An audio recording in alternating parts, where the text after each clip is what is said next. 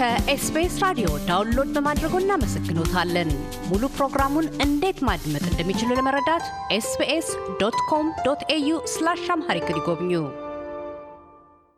ቀደም ሲል ከፕሮፌሰር መስፍን አራያ የኢትዮጵያ አገራዊ ምክክር ኮሚሽን ሰብሳቢ ጋር የኮሚሽኑን የመቋቋም አስፈላጊነት ተልኮና ሚና አንስተን ተነጋግረናል። በቀጣይነት የአገራዊ ኮሚሽኑ አንዱ ተልኮ አካታችነት በመሆኑ ኢትዮጵያውያንን በምክክሩ ባለድርሻ አካልነት እንደምን ማካተት እንደሚቻልና የውጭ ሀገር ዜግነት ያላቸው የባህር ማዶ ነዋሪ ትውልደ ኢትዮጵያውያን ተሳትፎ ምን ሊሆን እንደሚችል ያስረዳሉ።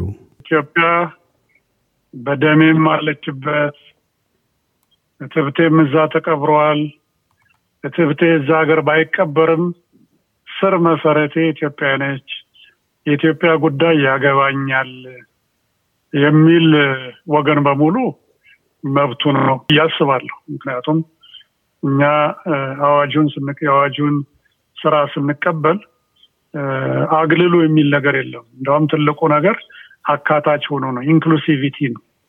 ስለዚህ አሁን እኛ እኔ ያስተዋልኩት ነገር በኢትዮጵያ ጉዳይ ላይ ኢትዮጵያም ያልተወለዱ ነገር ግን ስረ መሰረታቸው ኢትዮጵያውያን የሆኑ ሁሉ ስለ ሀገራቸው ሲቆረቆሩ ሀገራቸው ልማት ላይ አስተዋጽኦ ሲያደርጉ ሀገራቸው ላይ አንድ ችግር ሲደርስ ሲጮሁ እና በየቦታው በየተቋማቱ እየሄዱ ኢትዮጵያን ሲያስተዋውቁ ኢትዮጵያ ላይ ችግር ሊያደርሱ የተዘጋጁትን ክፍሎች ሁሉ ሲቃወሙ እናያለን እና ትምህርታቸውን፣ ጊዜያቸውን የሚሰዉት የኢትዮጵያ ነገር ስለሚቆረቁራቸው እንደሆኑ ይገባናል እና እንዳልኩት እነኝን ሁሉ የህብረተሰብ ክፍሎች ለውይይት ዝግጁ ነን ወይም አስተዋጽኦ እናደርጋለን ብለው እስከጠየቁ ድረስ እኔ የሁሉም መብት ነው ብዬ አስባለሁ። የማምነውም በዛ ነው። በሀገር ውስጥም ቢሆን የተለያዩ ህብረተሰብ ክፍሎች አሉ። ስለዚህ በሰላማዊ መንገድ ውይይት ማለት በዛፍ ዙሪያ ማለት ነው፣ በጠረጴዛ ዙሪያ ማለት ነው። ወንበር ደርድሮ ወይም ግርንቡድ ዙሪያ ተቀምጦ ስለ ሀገር በሰፊው ተወያይቶ አንድ የጋራ ድምዳሜ ላይ መድረስ ማለት ነው። ስለዚህ ለዚያ እስከመጡ ድረስ ማናቸውንም ኢትዮጵያውያን ወገኖቻችንን ይሄ ውይይቱ ወይም ኮሚሽኑ ያገላል ብዬ አላምንም። የማግለልም መብት የለውም። ስለዚህ በዚያ የምንሄድበት አካሄድ ነው የሚሆነው። ዋናው ነገር እንግዲህ ሰላማዊ መሆን አለበት። ያ ግልጽ መሆን መቻል አለበት። መንግስት ራሱ የሚሄድበት የራሱ ሂደት አለው። እኛ ግን ደጋግሜ እንዳለው በሀገር ውስጥ ሚዲያዎችም መስራት የምንችለው ነገር ምንድን ነው?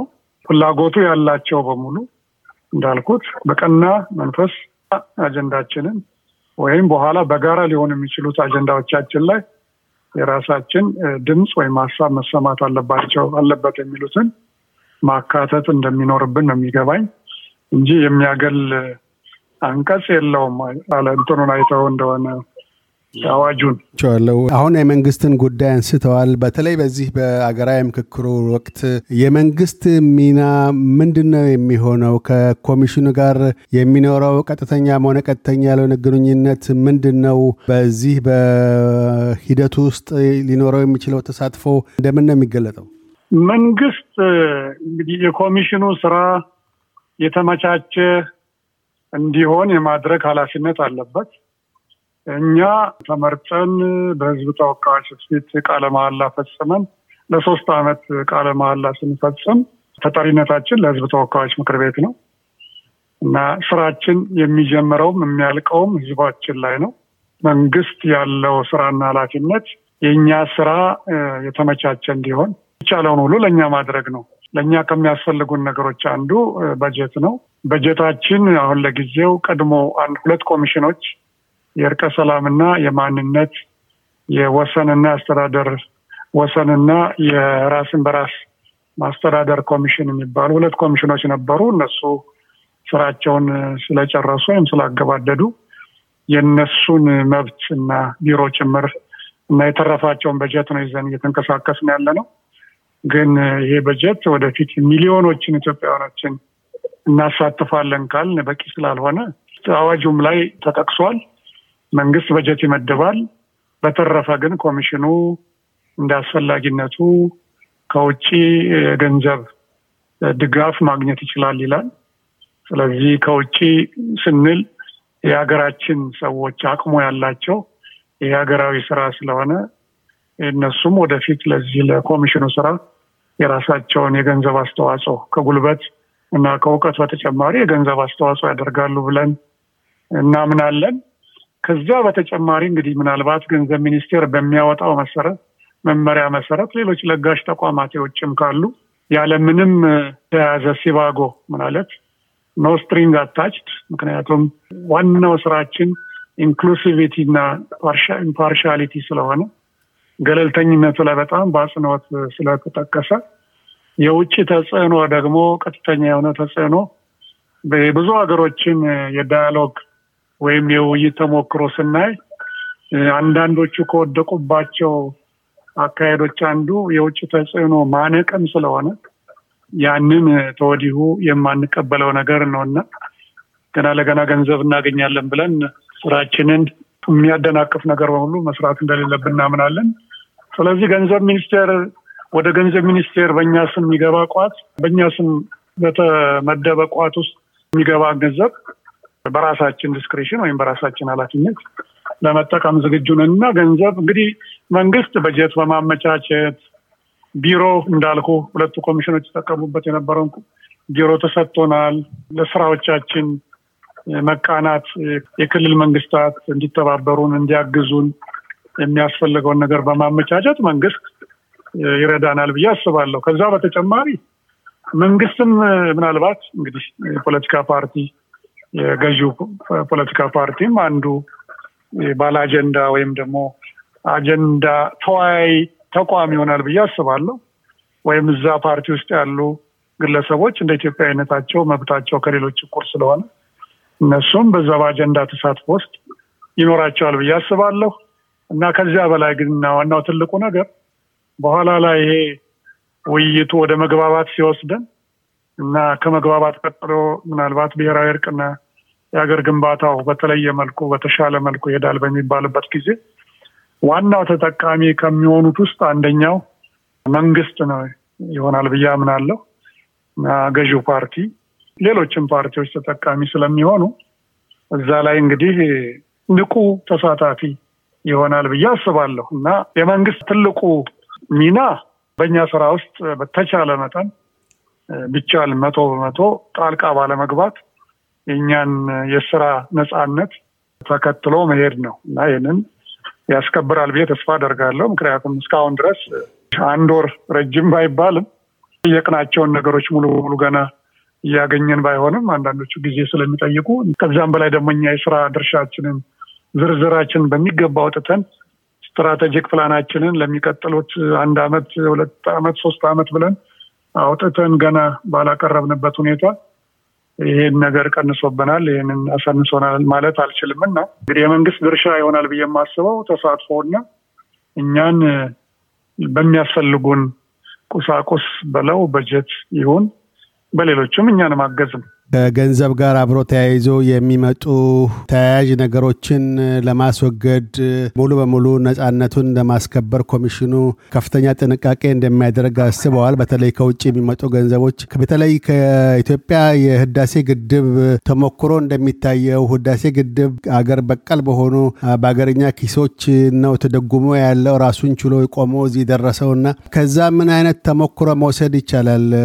ኢትዮጵያውያን ይሄ ኮሚሽን የኔ ኮሚሽን ነው ብለው ልክ ግድቡ የኔ ነው የሚል ስሜት እንዳደረባቸው ሁሉ ኮሚሽኑም የኔ ነው የሚል ስሜት እንዲያድርባቸው በቀጥታ ከህዝብ ከዲያስፖራ ማህበረሰብም ሆነ አገር ቤት ካሉ ኢትዮጵያውያን በዛ ተደጉሞ ስራውን ቢያከናውን የበለጠ ነፃነቱን ሊያገኝ ይችላል ወይስ ሊያጓትት ይችላል ወይም የበለጠ ውዥንብር ሊፈጥር ይችላል የሚል ስጋት አለ። ይሄ እንደ አንድ ተሞክሮ ሊሆን ይችላል ከህዳሴ ግድብ የሚወሰድ ወይስ በቀጥታ ከኢትዮጵያ የገንዘብ ሚኒስቴር የሚፈሰውን ድጎማ ብቻ እሱ ላይ ማተኮሩ የተሻለ አማራጭ ነው?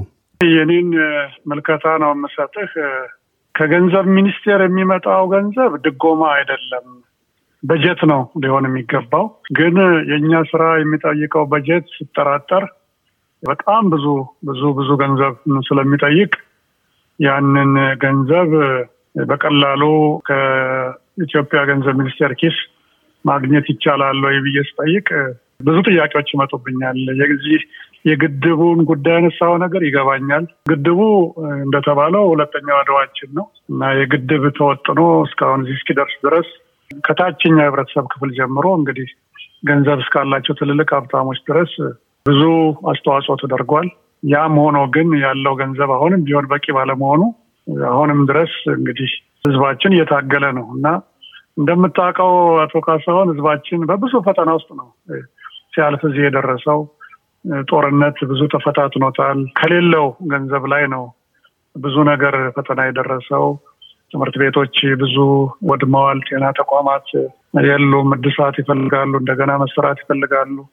ድርቅ ፈትኖናል። በሽታ፣ ኮቪድ፣ ኤች አይ ቪ ብዙ ነገሮች ናቸው በሀገራችን ውስጥ ባለፉት በርካታ ዓመታት የደረሱብንና እነኝን ሁሉ እንግዲህ ስታየውና በአሁኑ ሰዓት ያለውን የኑሮ ውድነት ጋር ስታወዳድረው እያንዳንዱ የህብረተሰብ ዘንድ ድረስ ሄዶ ለዚህ ትልቅ የሀገር አጀንዳ ምክንያቱም ሀገር ትቀጥል ከተባለ የውይይት የሚዘጋጁት የውይይት መድረኮች በጣም ወሳኝ ናቸው። ምክንያቱም የኢትዮጵያን ህዝብ በቃ መጻኢ ድልን ራስህ ወስን እየተባለ ነው እና ይህ ትልቅ የሆነ ግዙፍ የሆነ ሀገራዊ አጀንዳን በፋይናንስ እንደተፈለገው በአገራዊው እንሂድ ከተባለ ብዙ እንደተፈለገው ላያስኬድ ይችላል። በጣም ጥሩ ሊሆን የሚችለው በእርግጥ ሁሉን ነገር በራስ መሸፈን ብቻ ነው። የውጭ ያለው ኢትዮጵያዊ በውጭ የሚኖረው ኢትዮጵያዊ አሁንም በስደት ላይ ነው። አሁንም በሳውዲ በተለያዩ ሀገሮች በእስር ቤት ናቸው። አሁንም ብዙ ተመላሾች ይኖሩናል።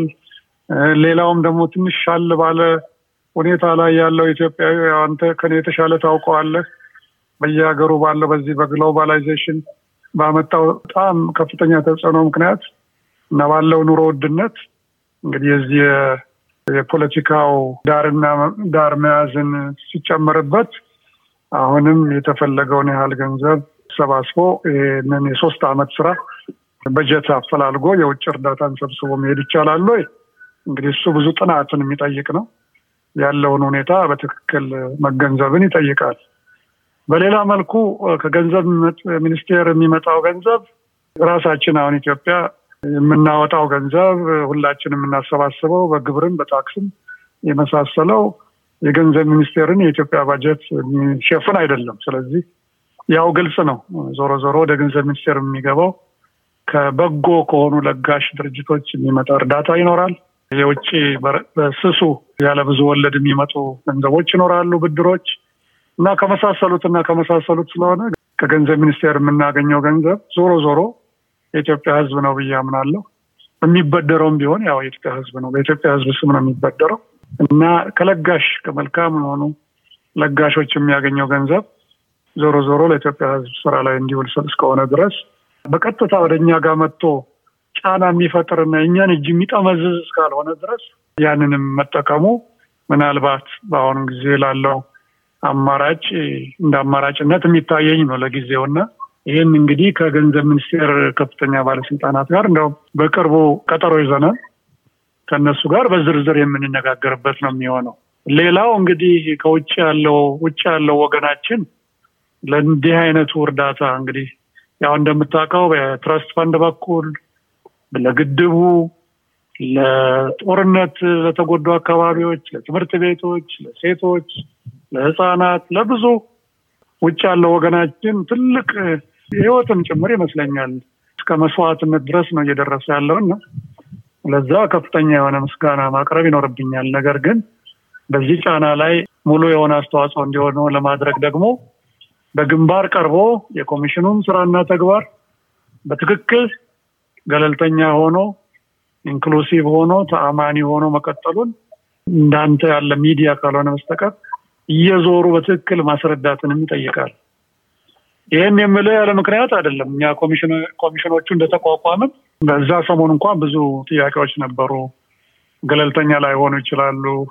የዚህም ብሔረሰብ ዛን ብሔረሰብ ወይም የኛውን ብሔረሰብ ያገለለ ነው ምርጫው የመንግስት ጣልቃ ገብነት ነበረው። ብዙ ስሜቶች ነበሩና እነኛን ስሜቶች እንኳን በቅርቡ ሩቅ ላለው ወገናችን ቀርቶ ቅርብ ላለው እንኳን ወገን ለማስረዳት ቀላል አልነበረም እና በእኔ እምነት ዋናውና ትልቁ ነገር ወደፊት የሚታዩ ስራዎች ናቸው የሚወስኑት።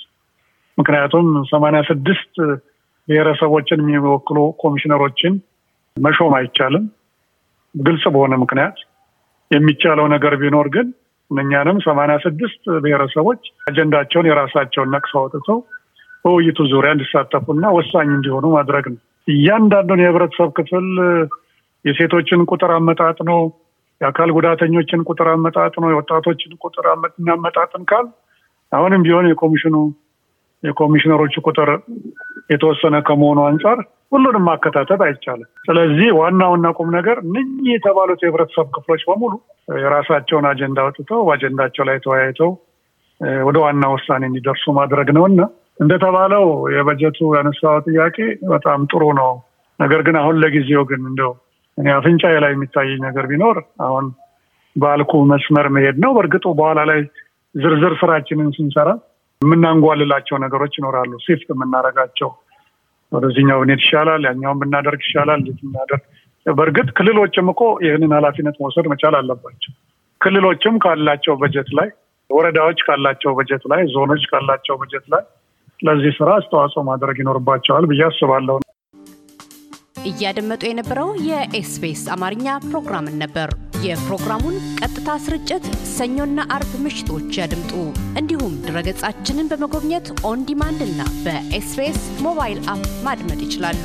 ድረገጻችንን SBS dot com dot au Amharic ን ይጎብኙ።